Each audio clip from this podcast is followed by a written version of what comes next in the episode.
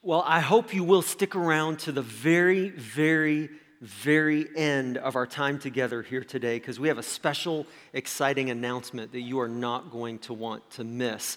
But right now, I start with this question Have you got your Bible ready? Or get your phone ready if you want to use that to look up your Bible verses today. Here we go. Here's the question Who is ready to study God's Word today? Okay. Okay, I've talked, some people have had really bad weeks, like Pat said, and we've, we've had challenges, and this morning we've had technical issues and all kinds of stuff. But everybody just do this just right now. I'm just, we're just gonna shake it off. Shake it off, okay? Just, just to, so that we can focus right in on what God has for us today. God has something special, I believe, today as we finish up this series called Fallen Heroes. And last week we talked about how, how the greatest tragedy of life is not necessarily just when we fall down, but the greatest problem is when we do not get back up. We serve a God of second chances. But today we're going to talk about one of the reasons that sometimes we fall down because of temptation. What does the Bible have to say about the issue, the topic of temptation. There were three pastors who were fishing. They're out in the lake sitting in a boat, and the fish are not biting, and so they start just chatting and, and kind of sharing their hearts and their struggles and being really honest, and they started to confess their sins to each other. And one of the pastors says, You know, guys, I, I have something I have to confess that I, I, money has been tight and I've been struggling and, and I was tempted and I, I didn't stand up to it and I, I cheated on my taxes this year and I feel horrible about it. And eh, what if I get caught? And the other, the other guy, the priest, says, Well, well, you know, you're not the only one. That fundraiser we were doing for the missions trip, I didn't go on the missions trip. I went to Las Vegas and blew all the money. And if the word ever gets out, I'm going to be in big trouble. I'm going to lose my job and get run out of town. And the, meanwhile, the other pastor's sitting there very quietly and he pulls out his phone and starts dialing some numbers. And the, the, the guys look at him and say, what, what, Do you not have anything to confess? And he said, Guys, I should have spoken up sooner. My big sin is gossip. And so we, we all struggle with temptation. But here is what I can tell you today you do not have to lose that battle. 1 Corinthians chapter 10, verse 13 gives us this amazing secret, this amazing insight about temptation. And so today we're going to dissect the issue and just kind of rip it apart and look at what the Bible says comprehensively about this issue. But I think if you were to find one verse in particular that gives us the, the most meat, the most bang for the buck in one verse, it would be this. 1 Corinthians chapter 10, verse 13. No temptation has seized you except what is common to man. And God is faithful. He will not let you be tempted beyond what you can bear. But when you are tempted, He will also provide a way out so that you can bear up under it. Now, before we break this down, let's go back and read this out loud together. There is power in the spoken word. So hopefully, we'll have this verse memorized by the time we're done today. Here we go altogether. 1 Corinthians 10:13 says, "No temptation has seized you except what is common to man, and God is faithful.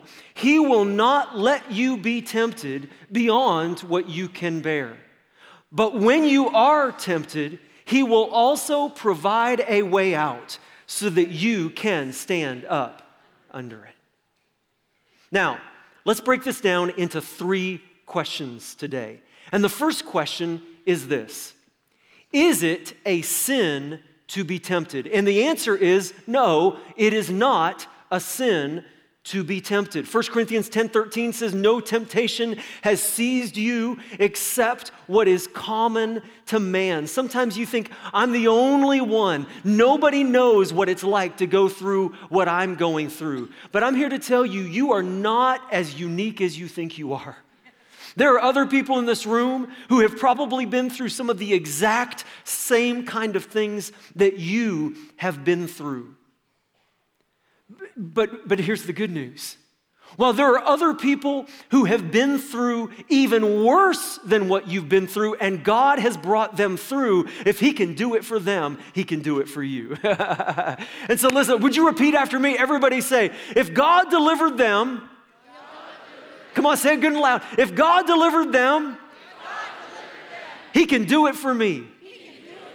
And that is good news. But the fact is, let's, let's make clear what temptation is and what it is not. Let's try to define the word. Some people think that temptation is the opportunity to do something wrong, but I think it's more than that. Temptation is experiencing a desire, not just the opportunity, but the desire to do something wrong. And so, what's the difference between those? Well, see, sometimes you can have the opportunity, but not the desire. There are some things that tempt this person, but not this person. Let me give you an example. If you were to have on your table a big slice of chocolate cake that was warm with ooey gooey fudge icing on it and, and just glistening in the light, and you get up and you walk away to go to the washroom, let me admit to you, confession, I would be tempted to eat your cake because I love chocolate. Now, I also have known a few people in my life. I can think of two guys in particular who I've been very close friends with who do not like chocolate. It just does not tempt them at all. In fact, I wonder if there's anybody here today who would admit that chocolate, ah, you could take it or leave it. Would you raise your hand? Look at, look at all these people.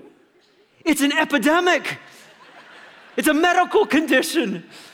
and so, what that means for you is you you could see that same chocolate cake and not even give it a second thought. You're not tempted. You have the opportunity, but not the desire. But listen, even when you have the desire, because we're all tempted by different things, but when you have the desire, that in and of itself is not necessarily sin. And here's why because, get this, even Jesus felt tempted. Hebrews chapter 4, verse 15 says, For we do not have a high priest who is unable to sympathize with our weaknesses, but we have one who has been tempted in every way, just as we are, and yet was without sin. Sometimes we get this picture of Jesus as if he never had any struggles, never had any temptations. But that's not the picture that we get in the Bible. In fact, if you look at the story in, in Luke chapter 4, where Jesus has been fasting in the desert for 40 days, no food for 40 days, and some of you are already thinking about lunch right now. And so he was hungry. And so the, the, the enemy, Satan, comes and, and tempts him with what? With food. Do you think Jesus had the desire? I think he did. I, I think that he did because it says that Jesus was tempted in every way. But get this just because you are tempted does not necessarily mean you have sinned. It's what you do with that temptation, it's what you do with that desire. Now, here's, here's where it gets really confusing. Did not Jesus say in the Sermon on the Mount, that if you even look at a woman with lust in your eyes, that you have already committed adultery in your heart. Jesus says that it's possible to, to sin without actually doing anything in action, but just in your thoughts. And so, if that is true, what that means is some of the most common sins in our lives actually happen right here in our minds. And so Jesus said that it is possible to commit adultery with, without ever actually being physically with another person. That in Matthew 5, Jesus also says that it is possible to be guilty of murder without actually taking up a weapon against someone else. Jesus said, You have heard that it was said to the people long ago, You shall not murder, and anyone who murders will be subject to judgment. But I tell you that anyone who is angry with his brother or sister is already under judgment. See, here's the difference. Let, let's, let's talk about this for a minute. Here's the difference, I think. Sin is not just a momentary thought, the problem is when you dwell on it, when you act it through in your mind, when you hold on to it. And so let's say that you're at work and somebody does something and they're always doing this thing and it always is messing things up at work and you're just you're just sick and tired of it and you and you get angry and you you say, God, what do you want me to do about this? And the Holy Spirit says, Do you know what? I'm going to take care of it. Don't worry about defending yourself. Just be faithful and kind and generous and love your enemy. You have not sinned. But, but let's say, for example, God's trying to say that to you in a given circumstance, maybe, and, and, and you don't want to listen, and you say, God, I, I deserve to be angry right now. I'm gonna, I'm gonna, I'm gonna get them if I ever get the chance. And it, you think through all the, the mean things that you could say about this person and ways that you could go, go behind their back and try to hurt them. And, and I think in your mind, you are sinning. Now, what's the difference? Where do you draw the line? Where do you draw the line between a, tempting thought and actual sinful thoughts? where, where is the line? I wish I could tell you exactly where that line is drawn. Only God knows. But here's what I can tell you I think there is an element of duration, I think there is an element of intent. How long do you let it roll around in your mind before you reject it? I love, love, love this quote from Martin Luther. Martin Luther said, You cannot stop a bird from flying through the air, but you can stop that bird from nesting in your hair. Not that I would know anything about the hair part, but I don't have that problem. But, but he says, You can't stop a bird from flying through the air over your head, but you can stop that bird from nesting in your hair. Here's what that means you cannot stop a thought from passing through your mind. That's not your fault. But you can stop that thought from making a home there. Are, are, you with me? Is this making sense? So, listen, when you are tempted, you need to consciously reject it and give it to God. And the sooner you reject that thought and ask God to cleanse you, the sooner it will lose its power over you. Question number two is this true of every temptation? Or is it possible that there are some temptations that just cannot be resisted, like chocolate cake? Okay, here's the answer to that question no sin is irresistible. Not just because I say so. This is not, this is not Joel's teaching. This is what the Bible says. Many people get the idea that once you feel tempted, that then it is beyond your control. I just couldn't help myself. It's not my fault. But the Bible says while temptation may be inevitable, it is never irresistible. And here's how we know. Because here in 1 Corinthians 10, verse 13, it says, He is faithful. He will not let you be tempted beyond what you can bear. Would you say that out loud with me? Everybody say, God will not let me be tempted beyond what I can bear. That's what the Bible says, that God has made you stronger than you realize. And even when you are weak, He will give you the strength. Because of the intense storms down in Florida, uh, they have instituted very strict building codes in hurricane areas. And so these codes make it more expensive to build than in other places where they don't have hurricanes. And a lot of builders might be tempted to try to cut corners. You can save some money and, and make more profit if, if you use inferior materials and try to get things slipped through by inspection. But after Hurricane Andrew hit, there was one particular neighborhood where every house was flattened except for one. It, it, was an amazing sight. This one house is standing, and all the rest of the houses have been destroyed. And so a reporter comes to the neighborhood and asks the homeowner, Why do you think you were so lucky? That your house is still standing while all the others, the others are gone. And he said, Well, I can't speak for my neighbors, but I can tell you I do not think it was luck.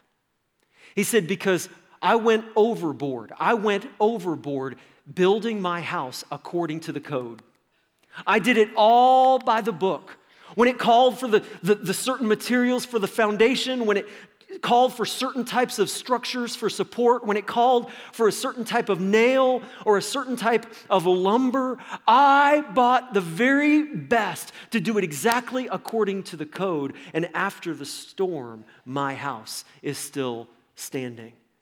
And listen, those of you who are followers of Jesus Christ, you do not have to fall when the storms come into your life. If you live according to the code, according to your covenant, with God. If you build your life on the firm foundation of the Word of God with prayer and worship and Bible study and fellowship and serving, if you live out God's love in us to the world, growing in God's love, connecting with others and growing spiritually within the church and small groups, when, when, you, when you serve others in the name of Jesus, when you live like that, what you will find is that temptation begins to have less power in your life than it used to have.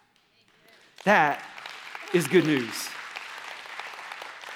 Now, so, with that, one of the greatest things that you learn when you start living like that is that the greatest way to resist temptation is by not putting yourself in the position to be tempted. It's kind of simple, isn't it? Sometimes. We, now, now, sometimes it's more complicated than that, I know. But the fact is, we all have our triggers. And what triggers you might be different than what triggers me. We all have those, those places or, or certain people or situations where we get tempted. I am in a position where I, I often have to travel for ministry. Sometimes I'm invited to go and speak somewhere or to go and be part of a meeting. And so many times I end up staying in a hotel room by myself. And most of those hotels have movie channels, you know, like HBO and Showtime and Cinemax. And do you know what those movie channels show late at night? Pornography. No other way to say it, just straight out pornography. Do you know what I do when I check into those hotel rooms? And I've given this tip to other men who have to travel for work. And they say that this has been very helpful for them. Here's what I do when I check into a hotel room, before I turn on the TV, I look and on the nightstand, there is always a little card with all the channels on it, right? The channel guide. And I, and I figure out exactly where those movie channels are HBO and Showtime. And I want to know where the pornography is, not so I can watch it, but so I can avoid it. And so I get that TV guide so I can punch in the channels that I want to see, like CBC News or the History Channel, or, or, because if I just go flipping through the channels, I might put myself in a situation where I would be unnecessarily tempted. And it's easy to avoid if you just take some steps. Let me ask you, what is, what is your trigger? For some, it's maybe when you get out of the habit of going to church and you become spiritually weak. For others, maybe it is when, uh, when you drink too much alcohol and it weakens your decision making. For some, it's maybe a particular person. Whenever you are around this person, you make bad choices. They're your trigger. Maybe it is, is it, it's looking for stuff and shopping online to buy stuff that you don't need, to that temptation, whatever it is for you where you keep getting in trouble, here, here's, here's a tip. How about trying to stay away from some of those things? Because the best way to not get burned is to stop playing with fire. Amen? It's. Yeah, I, th- I think I've said enough. Okay, the good news is number three, God will help you overcome. When you are struggling and you feel helpless and alone and vulnerable, like no one else can help you, listen, God has promised that you do not have to fight alone. The last line of our verse in 1 Corinthians 10 13, it says, But when you are tempted, God will also provide a way out so that you can stand up under it. What does it say that God will provide? It says, God will provide a way out. Say it with me God will provide a way out. That, that word in, in the Greek, you know, the, the New Testament is written in Greek. The word here for way out is ekbasis. It means a way of clearance or successful endurance, a, a means of escape. And so the picture this gives me is imagine here you are, you're surrounded the odds are against you. It seems like there is no hope. There is no way out when all of a sudden God provides an escape hatch. Maybe the phone rings, or you receive a text, or maybe the Spirit speaks to you, or some distraction arises. God will always provide a way out if you are looking for it and if you will go through it. And so, if that is true that God always provides a way out, then why do we sometimes fall? And I think the problem is, I think sometimes we are so busy staring at temptation that we fail to look for the way out that God has provided. And so, when you are tempted, God provides a way out. Look for it, pray for it, open your eyes, listen with your ears for the escape hatch that God provides. Now, a couple of more verses that are really, really helpful. And this one, I think, really sums up what we were talking about the difference between the desire, uh, the, the temptation, and actual sin. James chapter 1, verse 15 says, Then after desire has conceived, it gives birth to sin. Okay, Let, us say that together. Then, after desire has conceived, it gives birth to sin. Now, this is a birthing metaphor. I am not going to act it out for you. But I think what this is saying is that there is a window. There is a window of, of, of opportunity from when the moment that a, a, a temptation when a desire is first conceived, there's a window of opportunity before it actually gives birth to sin. And so that means when it first comes to your mind, when it is first conceived, that is when you need to turn to God and say, Father, I give this to you. I am not strong enough to handle this on my own, but I know that you will help me. You will provide a way out. And so I want to give you one word, one word that'll be so very helpful for you in this. It's a really complicated word, okay? Are you ready? The, the best word when it comes to temptation is this. Here we go. The word is, the word is, the word is, do we have the word? We, can you tell this morning our technology has been locking up, unfortunately? We need to pray uh, that, that, because that was what was happening during the songs before. We've been having trouble with that computer this morning. Well, let me tell you what the word is. It's going to show up here on the screen as soon as, right before, as soon as I say it. Here we go. The word is. Uh, was it there? It starts with an R.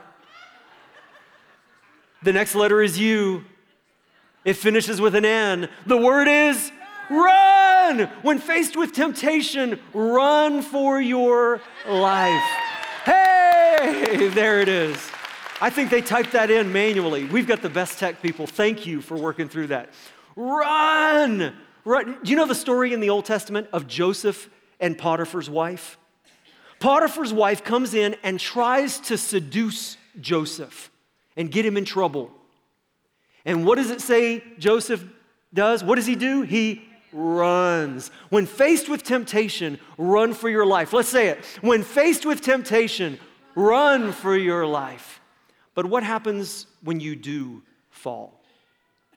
What happens when you do mess up? When, what about when you lose the battle?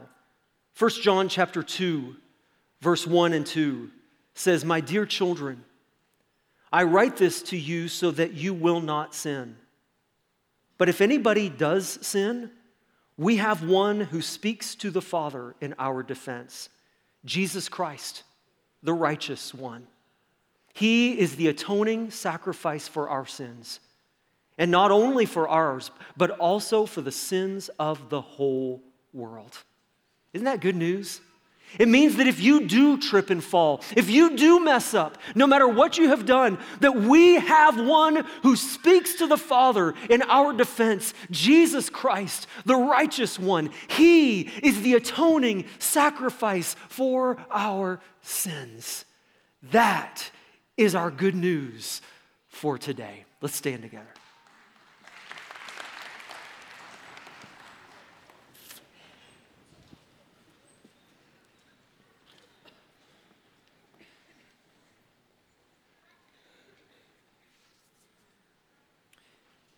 You know, after every service, we have a prayer team that's down front that is available to pray for your needs. And so I want to let you know if you have someone who you need to join you in prayer, at the end of the service, in a little while, you're going to have that opportunity. But right now, I want to ask if I could pray for you.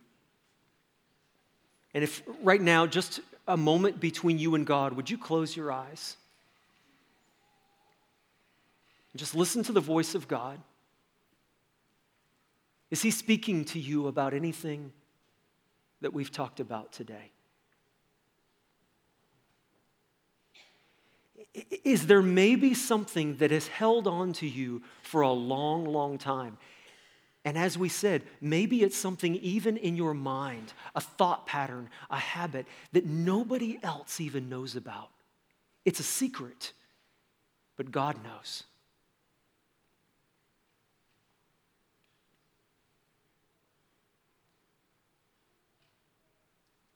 Right now, will you just confess to Him? Will you tell Him, God, I need your help? I need your provision. I need you to rescue me. And I confess my sin.